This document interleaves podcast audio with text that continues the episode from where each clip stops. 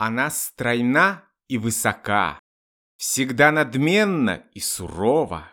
Я каждый день издалека следил за ней, на все готовый. Я знал часы, когда сойдет она, и с нею отблеск шаткий.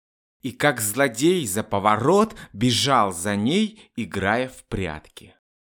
Мелькали желтые огни и электрические свечи, и он встречал ее в тени, а я следил и пел их встречи. Когда внезапно смущены, они предчувствовали что-то, меня скрывали в глубины слепые темные ворота. И я, невидимый для всех, следил мужчины профиль грубый, ее серебристо-черный мех и что-то шепчущие губы.